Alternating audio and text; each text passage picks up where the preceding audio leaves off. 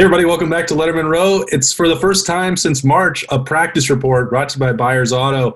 Uh, Jeremy Birmingham and Spencer Holbrook, my colleagues at Lettermen Row, back with me. Uh, we didn't get to watch practice, and we won't get to watch practice throughout all of training camp. Uh, we didn't get to talk to Ryan Day in person, but we did get to talk to him via Zoom, which is the new way things work around here.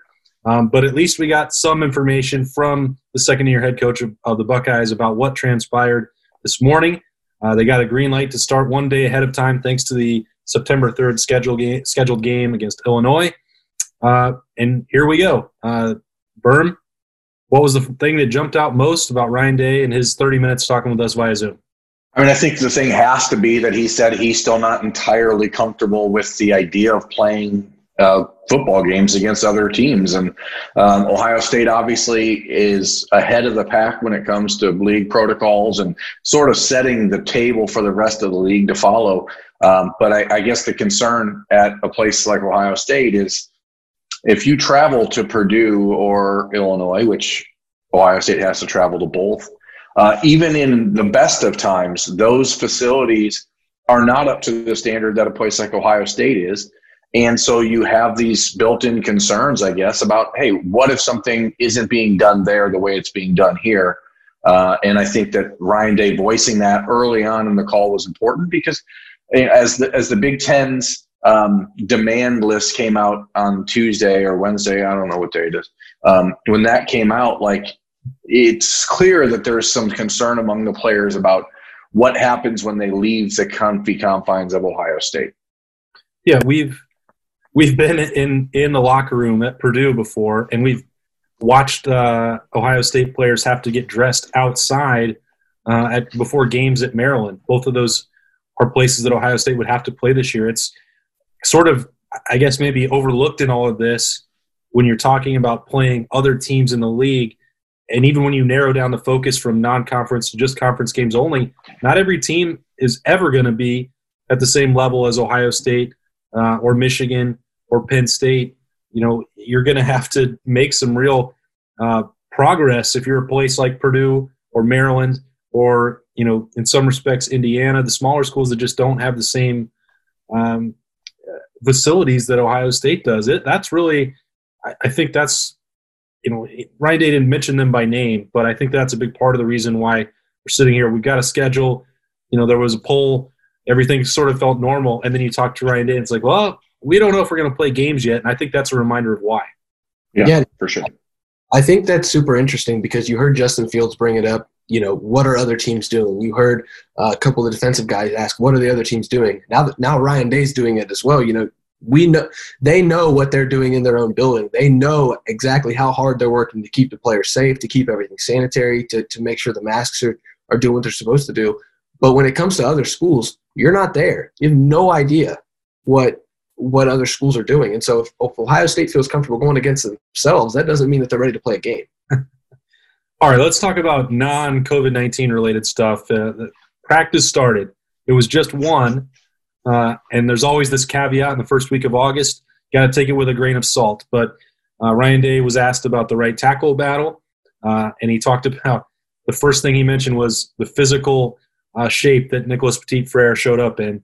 Uh, I don't think that that's a coincidence. This is the year that he's got to be ready to be the right tackle. Now, he's also talked about Paris Johnson, but there were numerous times when he reflected back on those early enrollees not getting the benefit of March. We've talked about that a number of times, but yeah, uh, you know, for Petit Frere, he's been building now for three full years to be uh, the guy who could tap into his potential as a top-rated tackle in that class a couple years ago.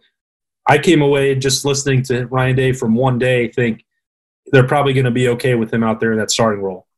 Well, you have to understand that Paris Johnson uh, is a freshman, and, losing the spring makes sure that he still is a freshman as opposed to a guy that's had eight months in the program. And remember that the offensive line is a developmental position. It is very rare to see a player come right in and be a, a, a starter or a contributor.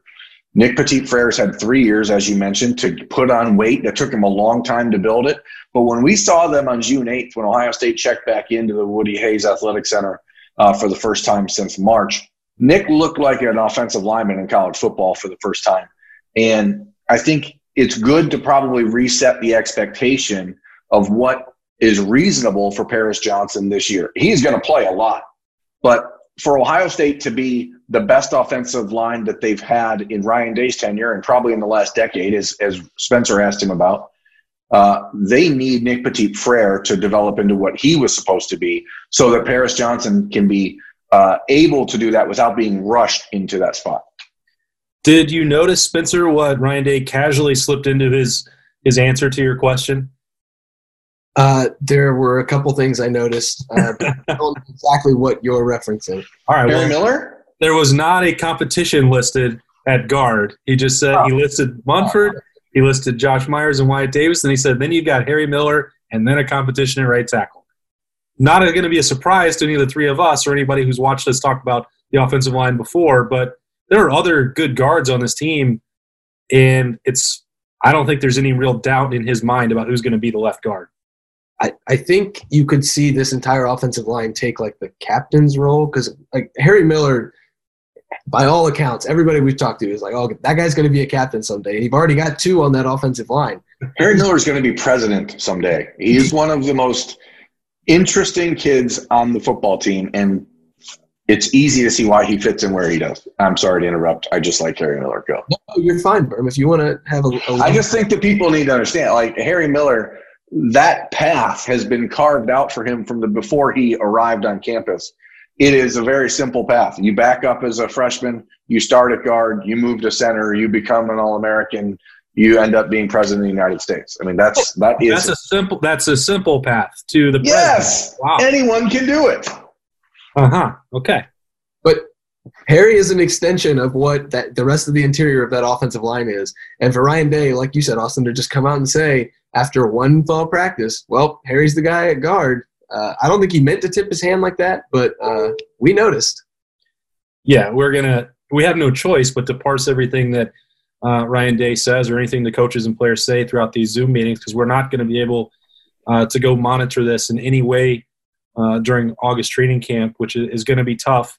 Obviously, we have a number of people uh, that we'll rely on to get through this, um, but for this practice report brought to you by Byers Auto, we've got to go based solely on what Ryan Day said. He was asked uh, also a couple times about a key position that we've talked about since March, which is the running backs, and he had extremely high praise for the way that Master Teague attacked his rehab. I think he stopped a little bit short of saying that uh, he could be a full go uh, guy starting at tailback by the time September 3rd rolls around. And the secondary part of that, something I've been talking about for quite some time, which is Trey Sermon, I think, is the ideal guy for this Ohio State offense. Uh, Spencer, you said it right on that day that this might be the most impactful transfer in college football.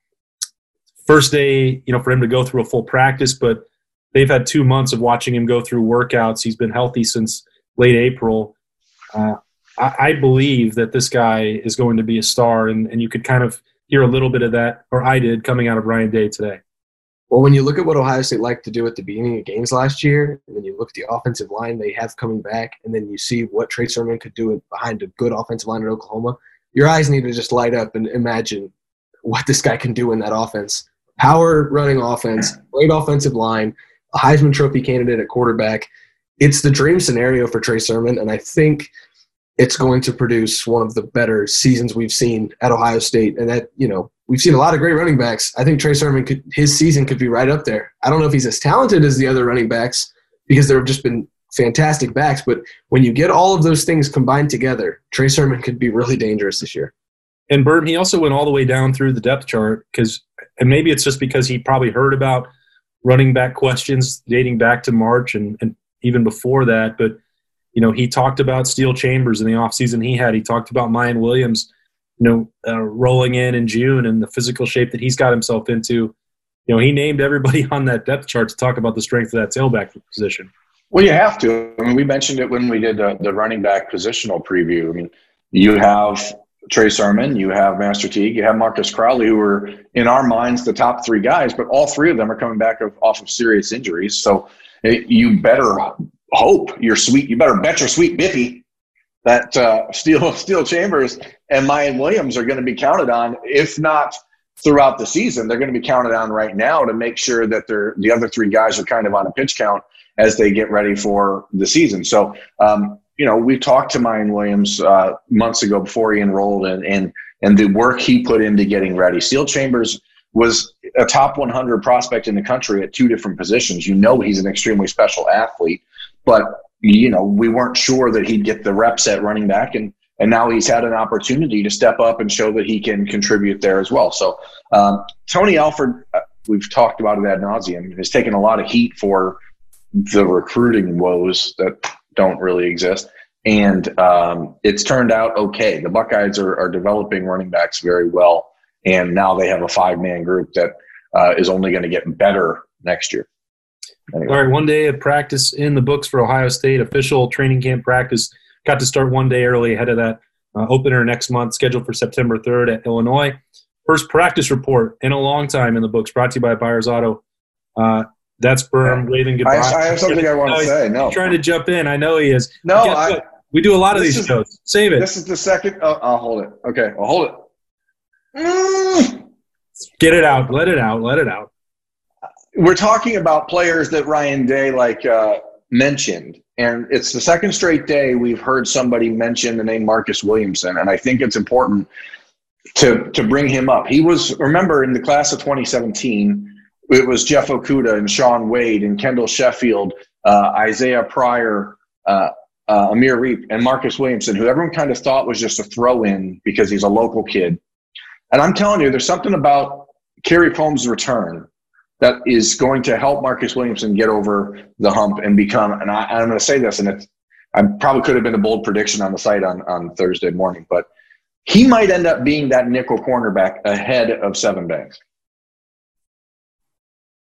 or Cam Brown. I'm telling you, he's gonna he's gonna make an impact that people are not expecting. And and Shaun Wade mentioned him when we talked to the captains earlier this week, and now Ryan Day brought him up uh, individually, and I think it's important. He didn't bring up Tyreke Johnson and other guys that we're still waiting to kind of see if they get over that hump. But it's clear that Marcus Williamson has gotten over that hump. Wow. Am I wrong, dude? It, hey, the thing about a bold prediction is that I, you don't know what's going to happen until it actually September yes. 3rd rolls around. I, yes. I obviously, you guys all know, and everyone who watches us uh, at Lettermen Row on our YouTube channel and at lettermenrow.com knows that I have a lot of eggs in the Cam Brown basket. So if you want to go Marcus Williamson, hey, that's more power to you. I'm surprised. I would be surprised by it, but you make a solid case, and that would probably be a whole nother show. Uh, Spencer, now you have something to add before we go. No, losing control. This is just like a real practice report. Yes. Austin, you have you now have Cam Brown. I have put my eggs in the Sevyn Banks basket, and now Berm gets Marcus Williamson. Okay. Well. Oh, I'm also getting Shaun Wade. Just. I think we can all share Shaun Wade. Well, I, we're all going to be. Ah, that's not even bold. That's just. That's just a uh, tepid prediction for the Ohio State secondary.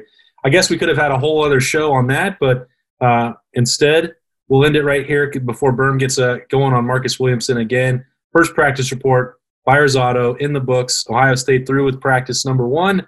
That's Jeremy Birmingham, Spencer Holbrook. I'm Austin Ward. Uh, we'll see you next time here at Lettermen Row.